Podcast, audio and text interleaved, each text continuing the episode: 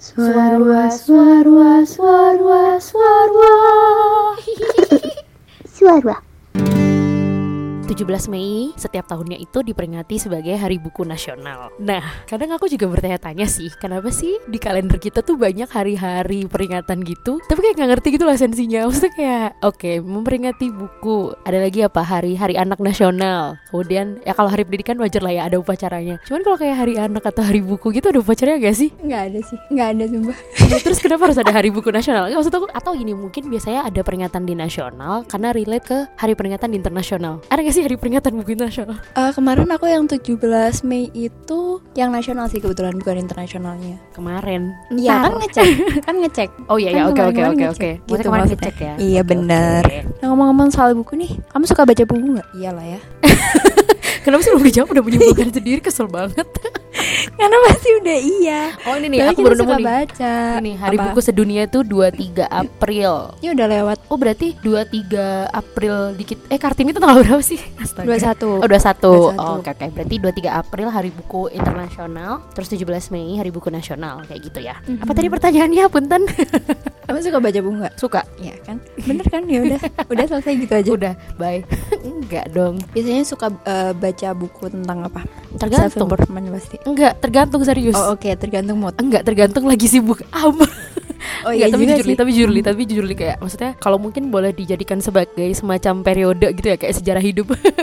Kayaknya SMP SMA tuh banyak baca cerpen, terus novel luar negeri yang terjemahan, tapi yang fiksi ya kayak Harry Potter, Lord of the Rings gitu. Tapi kan ketika kuliah udah mulai ngurangin yang fiksi-fiksi gitu loh. Karena mungkin Iya. terkait sama pekerjaan juga kali ya. Jadi Iya, udah mulai kebutuhan ya, bukan Iya. entertain lagi ya Jadi jatuhnya. karena ketika aku punya luang punya waktu luang untuk baca buku, aku bener-bener pengen baca buku yang pengen aku baca gitu loh. Dan kayaknya sekarang udah nggak relate aja sih sama kayak, maksudnya ma- baca novel masih ya, cuman kayak baca novel yang genrenya romance banget atau teen lit chick lit itu kayak enggak coy. Udah enggak. Udah Udah, enggak. bukan masanya udah kali bukan ya. semenyi-menyi itu. Mungkin kalau anak SMP SMA pangsa pasarnya teen lit chick lit novel yang romance, hmm, itu cocok banget ya. Cuman Tergantung nggak orangnya baca. juga sih. Dulu aku pas remaja nggak suka novel. Oh gitu ya. Gak suka aku nggak bisa baca novel Terus bahkan. lu bacanya apa sih SMP SMA? Kok gue gak nggak ya?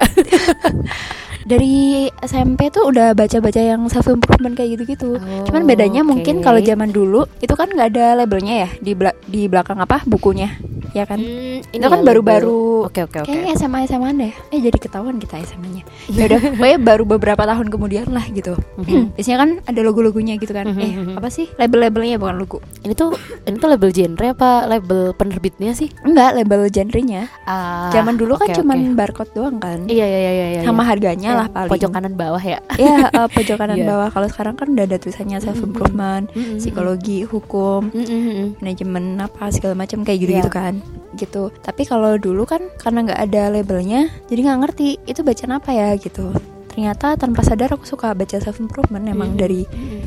Dari SMP Berarti sebenarnya udah long way ini ya, pathway menuju psikolog ya. nah justru story aku kenapa aku akhirnya milih psikologi gara-gara itu. Karena backgroundnya Karena awal-awalnya- itu ya. hmm, awalnya tuh buku-buku motivasi kayak gitu-gitu loh ngerti gak sih? Yang quotes quotes kayak gitu-gitu Oh, kirain suka banget. Teguh gitu enggak ya? Oh enggak kebetulan. Lebih ke Ada kan satu buku Zaman dulu kayak Masih banyak ya penulis yang em, Ibaratnya Ngumpulin kata-kata dari beberapa orang Secara internasional Tokoh ini, tokoh ini Kayak gitu-gitu Zaman dulu kan masih Masih ini ya Masih laku ya Nulis-nulis kayak gitu-gitu kan masih laku Kalau sekarang kan udah enggak ya Iya, Lebih iya. ke eh, Apa yang dipikirkan secara original Mhm. Otentiknya apa Itu yang ditulis gitu kan Iya. Karena mungkin kalau kayak quote orang-orang gitu sekarang udah aksesibel juga di internet gak sih? Misalnya kayak Iya udah quote banyak from banget apa gitu, from Mhm. buku apa atau tokoh siapa itu ada. Iya biasanya kalau quotes Kalau zaman sekarang kayaknya orang juga Dari pikirannya sendiri Bukan nyomot dari Iya. orang lain kan Iya. Pokoknya zaman dulu gitulah. Suka Mm-mm. suka baca-baca yang kayak gitu. Terus habis itu baru tahu tentang si label itu pertama kali ke toko buku akhirnya bisa baca psikologi gitu Oke. dari situ awalnya kenapa jadi penasaran nih sama psikologi gara-gara Mm. itu kalau aku Mm-mm. karena bacaannya Mm-mm. Jadi bisa dibilang buku self improvement atau psikologi itu apa yang kemudian ngebentuk dia jadi hari ini dan aduh kayak dalam banget dan maksudnya sampai sekarang masih baca buku genre itu kan atau kayak genrenya udah berubah nih? Eh, iya genrenya udah berubah Apa tuh? kayak kayaknya emang tergantung sama kebutuhan gak Oke. sih heeh. gitu kalau kuliah ya pasti masih baca Mm-mm. sekarang juga masih baca cuman lebih variatif lah. Oke. Kalau zaman dulu tuh kayaknya itu itu aja gitu. Oh, iya itu bener sih kayak dulu. Soalnya kalau remaja biasanya kan identiknya emang sama novel ya. Tapi aku nggak bisa baca novel. Oke. Aku eh, aku kira itu nggak bisa baca buku yang tebel-tebel gitu loh. Hmm, hmm, hmm. Tapi ternyata aku emang nggak bisa, bukan nggak bisa sih, nggak suka, nggak suka baca eh, sesuatu yang eh, chapter-chapter gitu, yang Oke. banyak kayak gitu nggak Mm-mm, suka. mm-mm. Kebalikan banget ya kayak aku tuh dulu tuh misalnya kayak udah suka satu series apa misalnya kayak Harry Potter gitu ya udah 1 sampai 7 baca semua gitu gitu. Jadi kalau aku emang anaknya dulu novel dan ini sih banyak tercemar bukan tercemar ya, banyak baca novel-novel terjemahan gitu. Iya dulu populer banget soalnya. Iya, Agatha Christie Mhm. Gitu-gitu terus apalagi ya ya jadi-jadi kayak gitulah tapi sekarang kayak kok bacaan gue udah mulai kayak kerjaan kantor ya ngomongin soal finance ekonomi gitu-gitu Karena tergantung usia juga. Sekarang Iya. kita baca bukan untuk apa ya, ibaratnya kayak mengisi waktu luang atau suka-sukaan, tapi lebih ke Mhm. ya udah kebutuhan, keharusan bahkan mungkin Iya sometimes. sih, jatuhnya baca buku yang memang oke satu sisi memang genre favorit kita, kita suka bacanya, tapi juga yang bisa contribute juga ke hidup kita gitu loh. Maksudnya Iya, biar ada dampaknya kan. Nah, walaupun maksudnya apa ketika waktu luang kita dikit banget, kita tetap bisa apa ya kayak sekali mendayung 2 3 pulau terlampaui gitu loh. Ya Iya. waktu luang dapat sama sekalian nambah wawasan berkehidupan gitu lah ya istilahnya. Mhm. Kayak gitu. Apalagi ya, udah sih. Tapi kalau buku, ngomongin buku itu banyak sih sebenarnya. Em, aku baca buku itu mungkin awalnya dipengaruhi sama apa yang aku suka, tapi ketika kumpul sama siapa kayak gitu, biasanya kan pikiran orang juga menarik ya, maksudnya pendapat-pendapat mereka kayak gitu-gitu. Dan mostly em, pemikiran-pemikiran tersebut tuh biasanya lahir dari apa yang mereka baca atau literasi yang mereka em, gunakan gitu. Ya walaupun sebenarnya ada juga yang bisa ngomong berdasarkan pengalamannya ya, tapi ngobrol sama orang-orang kayak gitu itu itu yang bikin bahan bacaan aku tuh jadi variatif gitu. Iya. Kalau pas kuliah sih, Mhm. Ya aku sama sih, aku tuh dulu nggak bisa baca genre, hmm, genre psikologi populer tapi yang terlalu motivasional gimana ya? Chicken Oh, soup, iya, iya. tahu nggak? Iya, ya, tahu tahu. Itu tuh menurut aku kayak terlalu ideal buat aku yang hidup tuh nggak se se se apa ya, se easy peasy itu gitu loh. Kayak aku ngerasa chicken soup dulu tuh buat aku kayak emang ada ya orang bisa berubah sampai kayak gitu. Tapi ternyata setelah melihat ya maksudnya pengalaman beberapa tahun ini, terus kemudian mengalami sendiri kayak terkadang kita memang butuh-butuh dikuatkan dengan buku-buku kayak gitu gitu loh supaya kita balik jadi humanis. Aku lihatnya itu. Jadi aku dulu tuh nggak bisa baca buku motivasi. Jadi kebalik banget ya. Iya, Gitu. mungkin tergantung sama waktunya juga kali Iya ya. benar benar benar. Tapi ini mungkin agak lompat ya. Mhm, Tapi salah satu alasan aku untuk gak terlalu ngomongin hal yang berbau psikologi secara apa ya, bener-bener yang secara mendasar terus secara lengkap kayak gitu Mhm, di tempat di platform-platform yang lebih umum gitu. Maksudnya audiensnya itu bukan cuma anak psikologi, salah Iya. satunya juga itu sih. Karena nggak semua hal yang kita omongin itu cocok sama orang. Pun kalau misalnya ini disambungin ke buku gitu ya, nggak semua buku itu cocok buat kita gitu. Iya iya itu benar sih. I mean gini, kayak misalnya ada buku yang pada waktu itu populer banget yang seni untuk ngerti gak sih? ya Oh, tau lah ya ya, judul The itu. Subtle of Iya. Not Giving. Hmm, gitu Ya, yang kayak Iya, gitu-gitu. iya, iya. Itu kan ada beberapa series ya, salah satunya yang em, biru sama yang oranye gak sih kalau nggak Iya, salah ha-ha. bukunya? Iya, yang biru sama yang oranye Iya. yang populer banget yang Heeh. udah ditranslate ke mana-mana Iya, gitu iya. kan. Ada satu buku yang aku nggak cocok karena aku sudah seperti itu gitu. I see. Ya kan? Jadi ketika baca buku itu kayak ya udah selewat aja karena apa yang dia tuliskan udah aku lakukan ibaratnya kayak gitu. Pun dengan eh, ibaratnya kalau misalnya orang lagi ngomongin tentang psikologi gitu ya. Mhm. Aku nggak terlalu ngomongin yang mendetail karena aku percaya tiap orang tuh punya kebutuhan yang beda-beda Yap. juga gitu. Dan jatuhnya kalau misalnya pelajarin sendiri takutnya jadi misleading terus orangnya jadi self diagnose. Ah ya itu benar Gitu. sih sepakat sepakat. Jadi arahnya kayak itu kalau misalnya aku ngomongin tentang psikologi aku lebih suka untuk ngobrolnya itu secara personal. Mhm. Kecuali Mhm. audiensnya emang semuanya anak psikologi, nah itu Iya. baru bisa mendetail apa segala macam. Atau contoh umumnya, ini kita lompat banget nggak apa-apa ya? Nggak apa-apa dong, nggak apa-apa, nggak apa-apa banget. Jadi kayak misalnya contohnya gini, karena aku tanyain sama kamu, "Em, kamu kalau lapar ngapain? Kalau jam makan jawaban klasik ya. Tapi Eh, iya itu bener, Tapi- mak- makan kan? iya tapi aku bukan tipikal orang yang langsung gitu sih kayak ada proses mikir dulu gitu loh sebelum Iya, iya. memutuskan. Tapi intinya makan. Iya intinya makan. Tapi Yaudah. at the end of the day makan. Terus sekarang pertanyaan kedua adalah kalau kamu makan kamu lapar nggak? Itu kayak sama kayak pertanyaan gini ya, apakah makan akan selalu menyelesaikan rasa lapar? Nggak juga. Nggak juga kan? Nggak juga. Bisa karena kita lagi pengen nyoba, Hmm. karena lagi hype aja atau pengen Iya. nyemil, pengen ngunyah kayak gitu. Jadi Iya. variabel untuk eh variabel. Jadi alasan untuk kita makan tuh kan nggak cuma satu. Betul Ya betul. kan? Ya sama kayak baca buku kan. Nah itu yang aku Hmm. maksud Di psikologi menurut aku juga kayak gitu Jadi Hmm. ketika orang ada yang ngomongin misal Hai Indonesia ini suka banget dulu sama topik-topik kepribadian kalau di psikologi Oh Pribadi- iya. Kepribadian tuh selalu menjadi nomor satu gak sih? Kayak Jadi kalau misalnya ada yang em, gejala kesehatan mentalnya mulai terganggu. suka self diagnose Iya, padahal analoginya itu tadi nggak semua hal itu bisa di reverse gitu loh. Ketika oh kayaknya aku mengalami ini karena aku ada di list ini ini ini. ya, Nggak selalu dong. Ada hal lain juga komponen yang mesti kita lihat gitu. Mm-mm. Karena mungkin kalau terkait self diagnose tuh juga mungkin relate juga ya sama topik kita yang kemarin bahas bahwa kadangkala apa yang ngebentuk uh, behavior masyarakat, apa yang ngebentuk cara pikir, apalagi anak-anak anak-anak yang menurut aku bilang dewasa muda sampai remaja dan anak-anak ya, itu memang pengaruh mainstreaming dari sosial media juga gitu loh. Banyak yang bilang bahwa oh kalau gejalanya, misalnya kayak sering tahu gak sih kayak kayak kayak clickbait di sosmed tuh kayak kenali ini gejala tanda-tanda apa misalnya depresi gitu. Jadi kayak ah aku ini ini nih padahal Kalau kalau karena berdasarkan kayak oh ya aku checklist semua iya, nih checklist gitu. semua padahal ada beberapa itu yang apa ya istilahnya kayak itu salah satu contoh yang mungkin kalau kita bedah secara akademis ya tentu saja atau dari sisi kesehatan atau psikologinya itu mungkin kayak berapa persen gitu loh. Mungkin eh, misalnya contoh ya misalnya kayak depresi karena mungkin stres stresnya mungkin ada pengaruh berapa misalnya 50 60 persen tapi ada 40 persen faktor lain gitu loh yang nggak dipertimbangkan orang-orang. Contohnya misalnya peer pressure gitu kan atau kondisi di- maksudnya kayak macam-macam gitu loh. Dah orang-orang itu aku melihat bahwa orang Indonesia itu mungkin ini nyambung juga ya tapi nyambung tapi agak lompat gak apa lah ya jadi ini mungkin relate juga dengan konsep bahwa orang Indonesia tuh gampang banget kena clickbait karena emang budaya literasinya tuh rendah dan selalu menganggap bahwa satu informasi itu adalah apa ya absolute source gitu loh mutlak yang Tunggal udah absolut nih Iya. pasti satu doang. iya nih, maksud gitu. gue kayak Gak tau ya, aku kan tipikal orang yang sangat-sangat eh, skeptis dengan banyak hal ya. Jadi kayak aku akan berusaha mencari second opinion gitu. Dan second opinion pun kalau bisa kayak yang expert. Jangan kayak modal self diagnose atau baca sendiri. Atau kata orang, kata temen. Iya kemarin pengalaman temen aku ngerasain kayak gini. Tapi kayak setiap orang bahkan anak kembar aja punya situasi berbeda Kayak gitu loh. Jadi kayak itu sih Karena semua orang unik kali ya. Iya semua orang unik. Literasinya rendah, nggak suka uh, nyari second opinion dan mainstream sosial media overload informationnya membanjirinya dengan informasi yang clickbait kayak gitu loh jadi kayak ngambilnya kan mungkin jurnalnya panjang gitu bukunya tapi ini diambil yang Quotes-nya doang. doang atau Iya. yang apa ya jadi kalau di aku pernah belajar juga nih di um, jurnalistik ya atau di media media media and communication studies bahwa salah satu cara memang untuk brainwash orang itu adalah pilih satu hal yang signifikan entah signifikan baik atau signifikan buruk, positif atau negatif. Dan biasanya yang tone-nya signifikan negatif itu lebih menjual gitu loh. Makanya lagi-lagi kayak duh sumpah ya orang-orang emang harus mulai pinter-pinter pilah apa informasi yang ada di sosial media sih. Mhm. karena bahaya. Dan untuk memilah itu menurut aku harus punya resource yang banyak Iya, juga dan- supaya bisa dipilah. dan Saya kalau misalnya nggak ada resource-nya nggak bisa Hmm, milih juga kan. Dan itu balik lagi dengan yang pertama habit apa? Suka membaca, suka mencari tahu, penasaran, tidak mudah percaya. Cari tempe nggak? Mencari tahu enggak apa sih gitu ya.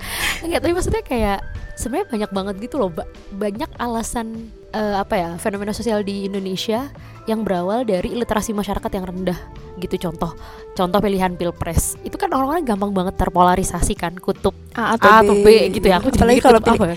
atau apalagi kalau Iya. pilihannya cuma dua gitu dan ya. itu simply karena clickbait clickbait berita online yang suka muncul entah di laptop atau di HP atau pop up message apa gitu ketika kita akses website dan nggak double checking nggak baca lebih lanjut percaya headline-nya doang dan para orang-orang eh, yang bekerja di industri itu tuh tahu habitnya orang Indonesia budaya literasinya rendah jadi ya udah digoreng Makin jadi ya gitu. jadinya. Makanya kayak ayolah masyarakat lit kemampuan literasi itu kalau teman-teman pernah baca reportnya World Competitiveness uh, Report ya. Jadi salah satu salah satu skill penting selain critical thinking, analytical thinking dan problem solving itu adalah bisa membaca. Bisa membaca lah ya. Maksudnya bisa membaca informasi dengan bisa membaca doang tuh beda loh ya. Kita pernah tahu bahwa oh ya kalau baca ABCDE mengeja semua orang mungkin bisa gitu ya dari anak TK, anak SD tetapi kemampuan membaca secara membaca in- membaca dan kemudian ini istilah aku senang banget istilah ini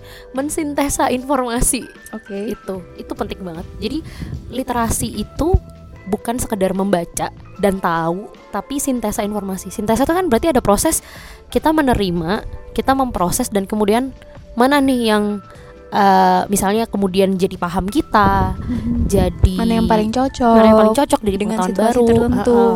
perlukah dicek lagi sumbernya atau gimana jadi kayak please deh kalau ada kalau ada di Indonesia ya kayak sekolah eh, literasi dan sintesa informasi itu kayaknya aku yakin kayak 80 atau 70% netizen harus deh sekolah ke situ karena kayak aduh gampang banget coy penduduk kita kena clickbait itu sih Iya, aku jadi- ya Iya tapi aku jadi juga jadi inget sama ini eh, pernah scroll scroll sosmed gitu kan ya.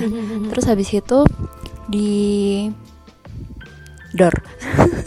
Apa sih kalau bikin lama banget kesel deh. kayaknya emang suasananya terlalu ini ya Iya, santuy enak, ya jadi enak, kayak enak banget enak buat emang. rebahan jadi mungkin eh, teman-teman penikmat hidup bisa membayangkan ya kita tuh lagi siang-siang gini kayak mau senja Anginnya enak banget. anginnya sepoi-sepoi terus kita sambil ngopi udah kan Hmm. Heeh, terus ada jajanan yang enak, Enak banget. mengenyangkan gitu lah. Iya, ya gitu. kita spill ya di mana. Oke, ya kenapa tadi Oke, lanjut Tato? ya. Terus habis itu di apa ya di videonya orang ini dia tuh eh, kayak motong video lain gitu loh yang isinya eh, kebetulan emang pekerjaannya psikolog ya. Jadi psikolog ini menjelaskan apa yang menjadi alasan orang itu melakukan bullying dan bagaimana yang seharusnya dilakukan ketika mendapat perlakuan bullying. Mhm. Jadi psikolog ini menjelaskan bahwa intinya ya itu nggak usah dibales gitu. Jadi kalau misalnya ada yang bully, kita harus bales, bukan harus sih. Kita sebaiknya membalas dengan kebaikan kayak gitu supaya Oke. tidak meng apa ya menyebarluaskan kebencian kayak gitu-gitu, kejahatan gitu-gitu lah ya. kebencian ya. Iya macam seperti itulah. Iya iya iya. Terus habis itu dipotong sama orang ini dan orang ini tuh uh, menyampaikannya dengan tone yang marah-marah. Digoreng ya jadinya. Iya dan bilang bahwa eh, orang-orang yang ngebully itu kebanyakan adalah orang-orang yang nggak tahu alasannya apa gitu. Jadi tanpa alasan tahu-tahu ngebully orang kayak gitu-gitu. Jadi tonnya marah-marah seakan-akan ketika aku ngeliat video itu kayak mengiyakan gitu loh jadinya audiensnya tuh jadi dibawa untuk ke suasana yang mengiyakan oh iya iya oh iya nih kalau misalnya lagi dibully kayaknya kita harus bales orangnya deh kayak ngapain baik-baikin orang gitu karena sometimes mereka juga nggak punya alasan yang spesifik kadang mereka juga nggak selalu benci sama kita gitu Nah melihat dari situ dan gabungan yang literasi tadi itu hal-hal yang menurut aku tuh masih sangat disayangkan sih. Karena ini menurut aku ya orang-orang yang seperti itu maksudnya yang psikolognya tadi ya yang punya profesi tertentu ketika eh, ngasih informasi atau ngasih pengetahuan baru misal itu mereka hanya meng apa ya istilahnya mendeliver apa yang ada di otak mereka tuh dengan sesuatu yang sangat ideal Hmm, ideal menurut kondisi orang masing-masing. iya Tapi nggak bisa digeneralisir kan pada Iya, akhirnya. Mm-mm. walaupun sebenarnya pada prakteknya itu banyak hal yang nggak ideal ya. Kalau kita belajar di kelas kan biasanya memang banyak hal itu yang ideal aja gitu. Kalau misalnya yang ideal tuh biasanya jadi studi kasus kita nggak sih? Mhm. Ya kan, gimana caranya kita untuk em, problem solvingnya, untuk Iya. memecahkan masalahnya seperti apa gitu. Dan untuk melakukan hal tersebut itu harus banyak literatur yang kita baca supaya kita bisa wise sama apa yang kita pilih Iya, tadi. Betul betul. Mungkin desain tingginya bisa bagus karena hal itu juga karena brainstormingnya tuh banyak Betul, gitu loh, betul. ya nggak sih? ini kan semakin banyak resource itu kan kita jadi punya banyak perspektif gitu loh. Ah iya, dan balik lagi ke video orang itu ya, sangat disayangkan ketika hal yang disampaikan mungkin memang ada benarnya, tapi nggak usah disebarluaskan karena itu mungkin hanya pada case tertentu Mhm, gitu. mhm. Ya semua orang tuh emang bisa sih menyampaikan pendapat sesuai apa yang mereka pikirkan dan mereka alami. Atau dilindungi undang-undang juga gitu ya. Iya, ibaratnya Cuman gitu. yang Tapi- jawab gitu loh. Iya, tolong dengan eh, hal-hal yang by riset menurut aku gitu. Iya, iya. Ya aku percaya juga sih. Karena bayangin deh kalau misalnya banyak audiens dan itu benar-benar kayak 100% langsung mengiyakan apa yang Iya. terjadi. Kayak orang semakin dibully akan semakin jahat. Dan banyak orang yang kayak gitu gak sih? Dan orang-orang nggak melihat dari sisi lain gitu loh. Iya dampaknya jauh lebih buruk menurut Iya, aku. Contoh sederhananya mungkin kalau dari kasus bullying tadi ya ada eh, itu bully itu apa sih bahasa Indonesia-nya? Perisa ya. Perisa. Perisakan dong. Perundung ya sih. Itu bahasa Melayu ya. Gue liat subtitle di mana sih perisakan apa perundungan ya adalah anyway per, per- perundung atau perisak gitu lah ya. Oke. Jadi aku tuh pernah baca juga ada memang eh, beberapa opini yang dikuatkan juga dari penelitian gitu ya bahwa perisakan itu ada yang dia punya eh, latar belakang kurang baik mungkin. Tapi ada juga yang kayak itu tadi nggak tahu Gak what ada alasan gitu loh. kayak ngikut aja Iya. gitu gak sih? Bahkan di di penelitian yang lain itu juga disebutkan bahwa itu bisa terbentuk karena peer pressure juga. Jadi maksudnya alasannya itu jawab Beragam. awal jawabannya di jurnal aja tuh nggak cuman satu dua tiga gitu loh masih Mhm. banyak penelitian yang saling men-challenge kenapa kemudian kita itu nggak second opinion nggak kemudian cari resource lain itu sih kayaknya emang eh, daya juang untuk mencari informasi atau apa ya niat untuk literasinya emang simply rendah aja gitu loh jadi nggak fact checking kan Mm-mm. itu sih terus ingat juga tadi terkait tentang kutipan ya makanya mungkin sering kali juga ya beberapa mungkin public figure atau podcaster atau juga mungkin eh, tokoh mana ketika bikin konten kan kayak watermark di YouTube-nya tuh dikasih waktu gitu loh ngerti gak sih Iya, ha-ha. takutnya kalau misalnya dipotong Heeh. itu tahu dari menit berapa dan konteksnya apa apakah sesuatu yang negatif nah atau sebelum atau sudahnya itu kayak cuman contoh aja Iya, gitu kan Atau bisa jadi sebelum sebelum sebelum atau sudahnya ada konteks tertentu gitu loh sebelum mengucapkan itu. Makanya menurut aku kalau ngomongin ha- memperingati hari buku se senasional ya tadi ya. kembali ke buku ya? Iya. sampai lupa loh Iya. kita bahas buku. Tapi bener kan buku dan literasi itu. Ya, Eh, terkait buku itu adalah budayakan membaca, membaca secara aktif dan informatif ya, bukan sekedar membaca. Dan pentingnya mumpuk kembali sih budaya literasi karena pada akhirnya buku itu jendela dunia guys. Jadi tapi literasi itu bukan cuma baca kan ya? Baca tulis menghitung termasuk literasi kan ya? Jadi makanya kemampuan tertentu ya? Iya makanya aku sering bilang eh, nggak bukan bukan sering bilang juga ya. Aku dapat info ini dari aku dapat ilmu ini dari mamaku yang menurut aku sangat berguna bahwa jangan cuman bangga bisa baca cepet gitu. Aku kan dulu pengen tahunya banyak, tapi mungkin waktunya terbatas. Jadi terbiasa dengan teknik scanning atau skimming Iya. gitu. Tapi kemudian tuh kemudian di challenge mamaku dengan bilang kamu tuh jangan cuman baca doang, baca itu harus baca aktif, bisa bisa paham. informasi, informasi bisa paham. Bisa kemudian menjelaskan ke orang lain dengan bahasa yang mungkin lebih membumi kayak gitu loh. Makanya kayak oh wow. Dan the power of literasi itu penting banget sih. Maksudnya kayak itu kan kayak gerbang pertama masuknya ilmu itu ya kan? Buku jendela dunia. Iya. Bagusnya dari literasi itu kita bisa jadi lebih wise gitu loh. Iya. Itu menurut aku yang mungkin bisa dibilang paling penting kali ya. Ya dan kita mungkin kan tinggal di negara wilayah terus kondisi background sosial budaya pendidikannya beda-beda. Nah buku dan literasi itu adalah media yang menghubungkan kita dengan dunia atau kondisi background lain. Jadi kita bisa tahu oh pengalaman orang-orang tuh seperti ini loh. Oh di tempat lain tuh kayak gini loh jadi balik lagi kayak tadi kata kamu membuka perspektif membuka cara pandang baru supaya kita tidak jadi makhluk close minded tentu saja iya tetap jadi grow mindset gitu Iya ya iya bertumbuh setiap hari ya. Ini tiap podcast kita kata kata itu tuh bertumbuh ada gitu-gitu ya emang. Enggak itu sebenarnya kata-kata kamu aku Iya. kayak ngomongnya cuma satu kali dua kali sih kayak sebenarnya merasa kayak ini kayak berapa kali tik aku suka ngomong itu tapi nggak apa ya. Anyway aku suka aja sama kata-kata itu gitu kan tone-nya positif. Iya, oke. Tapi ngomong-ngomong tentang buku nih, buku sekarang kayak lumayan nggak laku nggak sih sebenarnya? Udah tergantikan sama video. Hmm iya. Kayaknya orang Indonesia karena nggak suka baca, jadi eh, mungkin beberapa orang yang ibaratnya suka baca buku, Mhm. itu mereka nggak em, menuliskan apa yang mereka pikirkan, tapi membuat sebuah video supaya orang tuh tetap nangkep apa yang mereka lagi pikirkan berdasarkan literasi yang mungkin mereka dapat juga gitu. Aku pernah baca juga di mana ya. Jadi orang Indonesia itu memang makhluk visual banget. Oh gitu. Jadi gini, kalau kita baca buku yang aktif kan mata kita ya. Iya benar. Tapi kalau kita nonton video, kita yang pasif. Iya. gitu makanya aku ngerasa bahwa mainstreaming informasi melalui video melalui suara kayak gini itu jauh lebih efektif daripada memberikan informasi melalui buku karena emang basicnya orang kan maunya Tergantung sukanya apa, ya sukanya bergantung apa Nah, gitu kan. kayak gitu makanya aku ngelihat pantesan oh, sekarang banyak banget yang orang bikin apa konten di TikTok atau Instagram karena memang itu eye pleasing banget gitu loh daripada baca buku. Itu makanya aku sepakat sama kamu bahwa definisi buku tuh kayaknya sekarang udah mulai diperluas gitu loh bukan sekadar buku yang tulisan di lembaran Nah, kertas gitu bukan ya. sekedar yang hard book gitu ya uh, hard copy gitu ya. Bahkan sekarang kan udah mulai ada tuh ya kayak e-book kayak gitu. Dan aku ini pelan-pelan juga mulai uh, transisi ke e-book kayak gitu loh ya. Meskipun emang agak pricey ya. Maksudnya kan beli bukunya harus jangan yang bajakan ya. Orang aku dari dulu juga nggak mau pakai yang bajakan gitu. Tapi ada perasaan bahagia gitu loh ketika kalau ditotal-total lagi sebenarnya jejak karbonnya lebih murah. Enggak sih maksudnya terlepas dari Semuanya dihitung ya. Ya, tapi Oke. terlepas dari alasan sok-sokan ingin menjadi environmentalist ya, aku merasa membaca e-book itu aku bisa memitigasi biaya-biaya perawatan buku gitu loh. Kayak dulu kan kalau kamu ingat mungkin di rumahku tuh ada lemari kayak bukunya tuh udah mulai kuning-kuning gitu loh dan aku nggak telaten ngebersihinnya.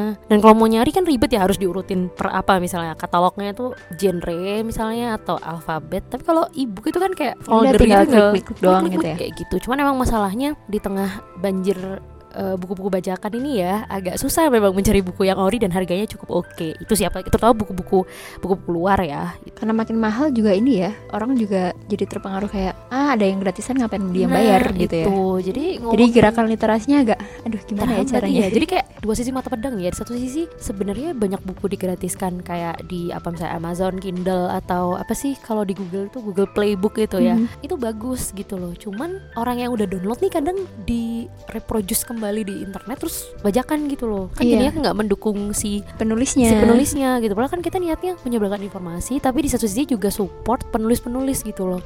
Nah tapi kalau kayak gini bener sih bisa masif ya eh, buku menjadi lebih aksesibel buat orang-orang. Tapi kita kayak jadi, jadi merugikan penulis. Nah itu jadi kayak banyak sih misalnya pekerjaan pekerjaan para regulator ini ya terkait bajakan-bajakan ini. Tapi menurut aku penting banget sih untuk ngomongin soal hak hak penulis juga. Bahkan aku pernah dengar loh kalau misalnya bukunya itu makin hype, berarti makin akan peluang dibacakannya akan semakin besar. Tapi Tapi kalau misalnya bukunya nggak laku, peluang dibacanya kan semakin turun kan. Jadi kayak sama aja nggak sih jatuhnya? Kalau misalnya dia bisa menulis dengan baik, dengan dengan sesuatu yang disukai sama masyarakat dia akan rugi. Tapi kalau misalnya dia nggak menulis sesuatu yang masyarakat suka gitu pada umumnya, dia juga akan tetap rugi karena ibaratnya bukunya laku. iya karena balik lagi mungkin Jadi supportnya bener-bener kayak minus gitu loh. Iya, bahkan aku tuh pernah baca ya. eh, ini mungkin hard truth ya dari salah satu penulis gitu yang aku follow di IG beberapa. Jadi hmm, ada yang bilang bahwa kadang eh, mungkin kalau dulu penulis idealis masih banyak ya. Tapi kalau sekarang tuh karena mungkin industrinya buku berkejaran dengan mainstreaming publikasi lain ya kayak video, media podcast kayak gini atau yang lain. Jadinya mereka tuh kadang dituntut menulis sesuai pangsa pasar. Bukan masyarakat. ses- iya, bukan sesuai Hati nurani. dia gitu. Jadi kayak ngomongin masalah penulis tuh kayak ya Allah, gak, gak selesai-selesai masalahnya. Bahkan aku pernah tahu royalti mereka per buku itu kayak nggak sampai 10% gitu loh kalau dipresentasiin. Iya, Iya, aku padahal pernah ikut juga tuh iya kan? yang kayak sembilan-sembilan Iya. gitu mereka ceritanya kayak gitu kayak Makanya. potong pajaknya gede banget Iya. gitu jadi orang mau nulis buku itu jadi kayak males Hmm, gitu Kayak menulis tuh bukan lagi menjadi pekerjaan utama, tapi Mm. kayak sampingan, aja sampingan. Karena di kalau Indonesia cuan mungkin ya udah kalau Nah. enggak ya ya udah kan karena di yang Indonesia keren. industri dan regulasinya belum siap. Kalau di luar negeri kan kayak penulis cuan-cuan beneran kan. Maksudnya kalau aku lihat itu eh, regulasi terkait bajakannya juga sudah ba- sudah bagus ya. Mereka juga hak ciptanya dilindungi. Jadi di luar negeri sana tuh banyak yang menjadikan penulis tuh sebagai pekerjaan utama gitu loh. Jadi karena profitable banget ya iya dan kayak aku tuh pernah tahu kayak ini jadi bahas kebijakan dikit nggak apa-apa ya. Nggak Jadi apa-apa. ada semacam insentif atau kebijakan yang melindungi para artis. Sebenarnya kan penulis tuh part of Iya, an artist ya Mhm. gitu kan. Di Indonesia mah nggak tahu dia mau protes sama siapa pusing banget. Iya ngomongin soal buku juga nih em, pernah dengar istilah design thinking gak sih Design thinking dia mirip-mirip sama sistem thinking gitu deh kalau nggak salah. Iya nggak? Heeh. itu pendekatan atau metode pemecahan masalah gitulah baik secara kognitif kreatif maupun praktis intinya kayak mhm. gitu cuman kalau dirunut dari gerakan si literasi ini menurut aku ini bakal oke banget sebenarnya maksudnya kayak hal-hal yang kayak gini kan sebenarnya eh, inovasi ya Mhm, kayak mhm. dulu dulu desain thinking dipakai sama siapa sih paling ilmuwan arsitek kayak gitu gitu kan Ah. kalau sekarang kan lebih lebih meluas gitu desain thinking bisa dipakai sama siapa aja bisa dipakai di startup mungkin atau apalah gitu ya sesuai Mhm. kebutuhannya istilahnya gitu. Nah, inovasi-inovasi yang kayak gini kan butuh literasi yang bagus nih. Kalau literasinya rendah, itu kayak inovasinya jadi gitu-gitu aja nggak sih sebenarnya? Betul. betul. Aku pernah tahu juga eh, berapa mungkin mungkin kalau tadi contohnya di startup gitu ya. Mhm. Design thinking ini kayaknya sekarang jadi satu kurikulum yang penting banget buat manajemen organisasi. Gitu bahkan mungkin contohnya kantorku kali ya. Kantorku kan mungkin bukan hitungannya startup gitu ya. Maksudnya kantor yang memang udah punya sistem eh, sistemnya udah established, punya aturan apa, tapi mulai ngikutin juga gitu loh teori-teori populer kayak sistem thinking, design thinking karena merasa bahwa ketika para pegawainya ini punya mindset design thinking yang oke dalam hal perencanaan dan eksekusi pekerjaan pun harapannya juga lebih produktif gitu loh. Makanya kayak wow emang kaitan dengan literasi dan sistem thinking ya, eh design thinking ya. Itu emang orang-orang harus keep update sih. Keep update-nya bukan hanya dengan apa istilahnya eh, konsep yang baru, yang relevan, yang mungkin bisa menunjang em, produktivitas kita sehari-hari. Tapi kita juga penting di design thinking tuh kalau nggak salah ada satu aspek yang open minded gitu loh. Iya, harus punya empati, bisa Iya. mendefinisikan problemnya Iya. apa gitu sih. dan bener-bener harus yang orang punya jangkauan wawasannya tuh cukup luas gitu loh. Jadi yang bener-bener kayak oh ketika di lapangan ada masalah seperti ini respon saya gimana? Dan dituntut buat adaptif responsif cepat terlepas dari masalahnya apa. Makanya aku ngelihat kayak itu satu gagasan yang bagus tapi mungkin kayaknya nggak terlalu belum terlalu populer di Indonesia. Bisa nggak sih aku simpulin kalau misalnya banyak inovasi-inovasi yang udah ada nih secara Mhm. pengetahuannya, tapi itu nggak bisa diimplementasikan karena literasinya kurang. Iya banget. Aku bahkan kalau pengen bilang ya, aku nggak tahu ini skor apa ya, entah PISA atau apa aku pernah baca. Literasi anak Indonesia tuh dari tahun ke tahun makin turun. Dan turunnya tuh udah bukan yang gimana ya? Mungkin masih kalau dulu mungkin 50% 60% dari total anak Indonesia bisa literasi wajar lah ya. Sekarang tuh udah di 20 20 30% gitu loh. Jadi kayak ya wajar aja anak dari kecil dikasih gadget kalau nangis bukan dikasih buku ya nggak? Harusnya Wah. dikasih buku ya, Iya, maksudnya kayak bergambar lah minimal ya. Jadi Iya. aku ngerasa kayak aduh ini jadi nyambung sama parenting ya apa-apa deh jadi Nggak kayak orang-orang tuh banyak yang memilih cara instan dan shortcut termasuk bagaimana solusi untuk ketika anaknya nangis dan rewel Kasih ge- dan udah rewel, kasih, kasih video gadget. ya kasih video aja biar diem Iya. biar anteng biar nggak ke mana-mana gitu Padahal kan. udah banyak kan sekarang buku-buku sensory play itu loh yang kayak bukunya bergambar bisa ngerti gak sih Iya, di apa ya dipegang-pegang terus Iya. ada bisa dikeluarin fiturnya apa-apa. Itu Menurut aku mending diajarin baca. Satu supaya kan kalau baca kan lagi-lagi ya konsepnya di awal adalah kita yang aktif bukan medianya yang ngasih apa ke kita. Itu satu. Yang kedua, ngurangin radiasi juga coy. itu sih. Anak sekarang tuh kan parah banget ya kayak minus mata. Maksudnya minusnya kalau dulu eh, orang-orang yang nggak pakai kacamata itu karena orang suka baca nerd sekarang tuh sekarang karena karena paparan layar. radiasi Iya. Heeh. dan itu ngefek ke tumbuh kembang anak gitu loh kalau mau ngomongin soal parenting panjang ya Iya jauh banget ya iya makanya kayak aduh ayolah bapak ibu coba deh mulai dibiasakan anaknya yang rajin baca gitu loh. Biar hiburannya tuh nggak nggak nggak yang iya itu emang mungkin kalau obat itu dia res- responsif dan paling cepat ya solusinya ngasih gadget. Tapi dampak jangka panjangnya itu loh yang orang-orang nggak memikirkan. Jadi nggak invest di otaknya ya? Iya. Belum lagi masalah sampingan lainnya kayak anak-anak yang studi membuktikan bahwa anak-anak yang eh, dari kecil dikasih gadget itu kemampuan interpersonalnya rendah, oh pasti lah iya kan? saya udah asik sama dunianya Nah. sendiri udah Nah. terbiasa sama oh ya sendiri udah asik Nah, gitu berasa kayak udah rame aja kalau udah ada layar depannya udah ada iya, video kayak ke distract. Sesimpel kayak misalnya disuruh orang tuanya nggak mau main sama temen yang nggak nggak nggak mengembangkan kemampuan sosialnya attitude sopan santunnya berubah jadi kayak jauh ya dari yang kita omongin pertama tapi emang Enggak, tapi arahnya emang se- ke mana-mana. tuh Sebenarnya sepen, iya sepenting itu emang Mhm. bisa mengubah apa kata-kata orang zaman dulu buku salah satu jendela, jendela, Jendela dunia, ya? bener. Iya bener. bener buku itu bisa define karakter seseorang bahkan Iya bener banget. Aku aku, banget. aku suka banget dulu pas zaman kuliah itu kalau misalnya ngobrol sama orang-orang pintar itu aku suka nanya mereka suka baca apa sih gitu. Iya. Kenapa otaknya bisa seperti itu Iya, gitu? Kenapa iya. mereka punya pola pikir yang Heeh. Kok beda banget ya sama aku ya? Kok seru Mm-mm, banget ya pemikiran mereka ya gitu. Iya. Itu yang tadi aku bilang eh, akhirnya aku punya variasi bahan bacaan karena hal-hal kayak gitu. Iya. Jadi sebenarnya em, mungkin aku nggak yang alergi buku atau gimana ya. Tapi kalau dibilang apa kalau dibandingin sama teman-teman aku yang suka baca, aku tuh nggak terlalu suka baca gitu. Kalau dibandingin sama yang suka baca ya. Jadi nggak seberapa sebenarnya. Cuman berkumpul dengan mereka itu menjadikan aku itu punya wawasan juga.